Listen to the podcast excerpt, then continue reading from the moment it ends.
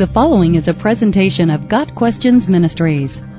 What are the dangers of postmodernism? Simply put, postmodernism is a philosophy that affirms no objective or absolute truth, especially in matters of religion and spirituality. When confronted with a truth claim regarding the reality of God and religious practice, postmodernism's viewpoint is exemplified in the statement, that may be true for you, but not for me. While such a response may be completely appropriate when discussing favorite foods or preferences towards art, such a mindset is dangerous when it is applied to reality because it confuses matters of taste and opinion with truth. The term postmodernism literally means after modernism and is used to philosophically describe the current era which came after the age of modernism. Postmodernism is a reaction, or perhaps more appropriately, a disillusioned response to modernism's failed promise of using human reason alone to better mankind and make the world a better place. Because one of modernism's beliefs was that absolutes did indeed exist, postmodernism seeks to correct things by eliminating absolute truth and making everything, including the empirical sciences as well as religion, relative to an individual's beliefs and desires.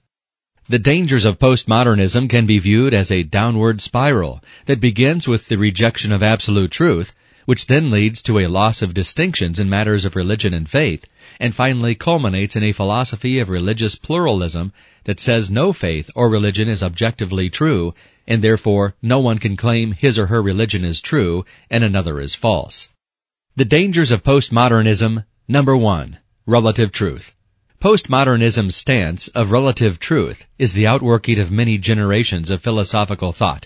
From Augustine to the Reformation, the intellectual aspects of Western civilization and the concept of truth were dominated by theologians.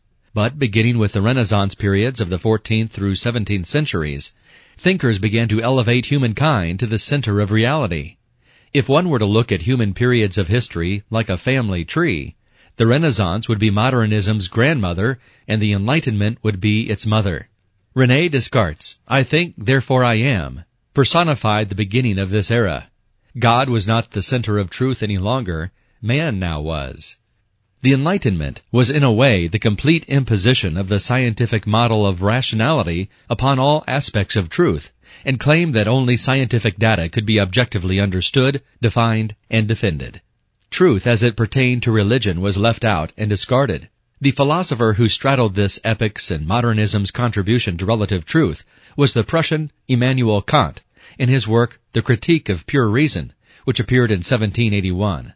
Among other things, Kant argued that true knowledge about God was impossible, so he created a divide of knowledge between facts and faith. According to Kant, facts have nothing to do with religion. The end result was that spiritual matters were assigned to be matters of the heart and just opinion, and only the empirical sciences were allowed to speak the truth. And while modernism believed in absolutes, at least in the area of science, God's special revelation, the Bible, was evicted from the realm of truth and certainty. From modernism came postmodernism, and whereas Kant marked the philosophical transition from enlightenment to modernism, Friedrich Nietzsche may symbolize the shift from modernism to postmodernism. As the patron saint of postmodernist philosophy, Nietzsche held to perspectivism, which says that all knowledge, including science, is a matter of perspective and interpretation. Many other philosophers have built upon Nietzsche's work, for example, Foucault, Rorty, and Lyotard, and have shared his rejection of God and religion in general. They also rejected any hint of absolute truth, or as Lyotard put it, a rejection of a meta-narrative, a truth that transcends all peoples and cultures.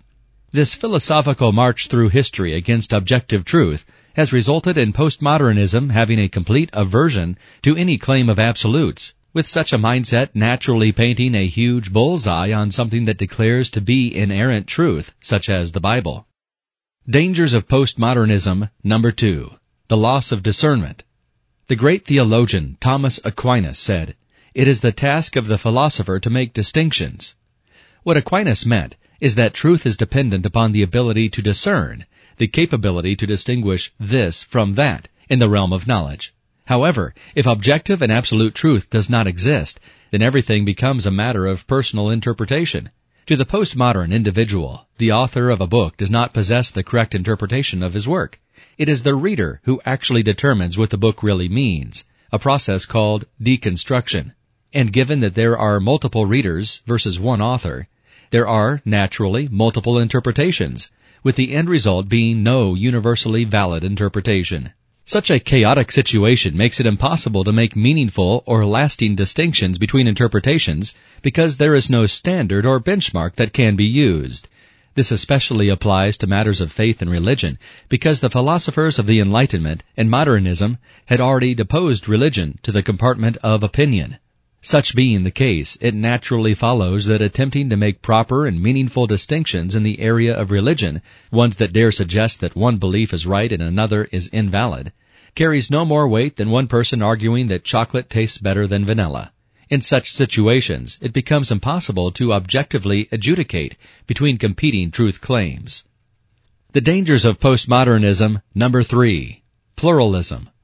If absolute truth does not exist, and if there is no way to make meaningful, right and wrong distinctions between different faiths and religions, then the natural conclusion is that all beliefs must be given equal weight and considered valid. The proper term for this practical outworking in postmodernism is philosophical pluralism. With pluralism, no religion has the right to pronounce itself right or true, and the other competing faiths false, or even relatively inferior.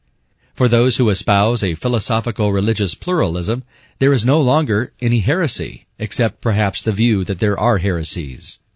D. A. Carson underscores conservative evangelicals' concerns about what they see as the dangerous element of pluralism when he says, in my most somber moods, I sometimes wonder if the ugly face of what I refer to as philosophical pluralism is the most dangerous threat to the gospel since the rise of the Gnostic heresy in the second century.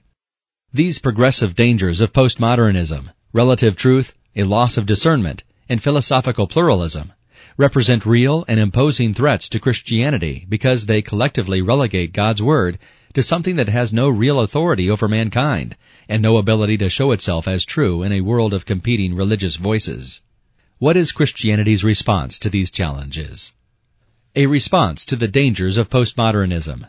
It should first be stated that Christianity claims to be absolutely true, claims that meaningful distinctions in matters of right and wrong, as well as spiritual truth and falsehood, do exist, and claims to be correct in its claims about God, with any contrary claims from competing religions being incorrect. Such a stance provokes cries of arrogance and intolerance from postmodernism. However, truth is not a matter of attitude or preference, and when closely examined, the foundations and philosophies of postmodernism quickly crumble and reveal Christianity's claims to be both plausible and compelling. First, Christianity claims that absolute truth exists. In fact, Jesus specifically says that he was sent and born to do one thing, to testify to the truth. John 18 verse 37. Postmodernism says that no truth should be affirmed, yet its position is one that is self-defeating. It affirms at least one absolute truth, that no truth should be affirmed. This means that postmodernism does believe in absolute truth, and such a fact is exemplified by its philosophers who write books stating things they expect their readers to embrace and believe as truth. Putting it simply, one professor has said, when someone says there is no such thing as truth, they are asking you not to believe them, so don't. Second, Christianity claims that meaningful distinctions exist between the Christian faith and all other beliefs. However, it should be understood that those claiming that meaningful distinctions do not exist between religions are actually making a distinction. They are claiming to showcase a difference in what they believe to be true and the Christian's truth claims. Postmodernist authors expect their readers to come to the right conclusions about what they have written and will correct those who interpret their work differently than they have intended. Again, their position and philosophy proves itself to be self-defeating because they eagerly make distinctions between what they believe to be correct and what they see as being false. Finally, Christianity claims to be universally true in what it says regarding man's lostness before God, the sacrifice of Christ on behalf of fallen mankind, and the separation between God and anyone who chooses not to accept what God says about sin and the need for repentance. When Paul addressed the Stoic and Epicurean philosophers on Mars Hill, he said, Therefore, having overlooked the times of ignorance, God is now declaring to men that all people everywhere should repent, Acts 17 verse 30. Paul's declaration was not a, this is true for me but may not be true for you statement, but rather an exclusive and universal command, that is, a meta-narrative, from God to everyone. Any postmodernist who says this is false is committing an error against his own pluralistic philosophy that says no faith or religion is incorrect because, once again, he violates his own mandate of saying every religion is equally true. In the same way that it is not arrogant for a math teacher to insist that 2 plus 2 equals 4, or for a locksmith to insist that only one key will fit a locked door, it is not arrogant for the Christian to stand against postmodernist thinking and insist that Christianity is true and anything opposed to it is false. Absolute truth does exist. Consequences do exist for being wrong. And while pluralism may be desirable in matters of food preferences, it is not so in matters of truth. The Christian is to present God's truth in love and simply ask any postmodernist who is angered by the exclusive claims of Christianity, so have I become your enemy by telling you the truth? Galatians 4 verse 16. Got Questions Ministry seeks to glorify the Lord Jesus Christ by providing biblical answers to today's questions. Online at GotQuestions.org.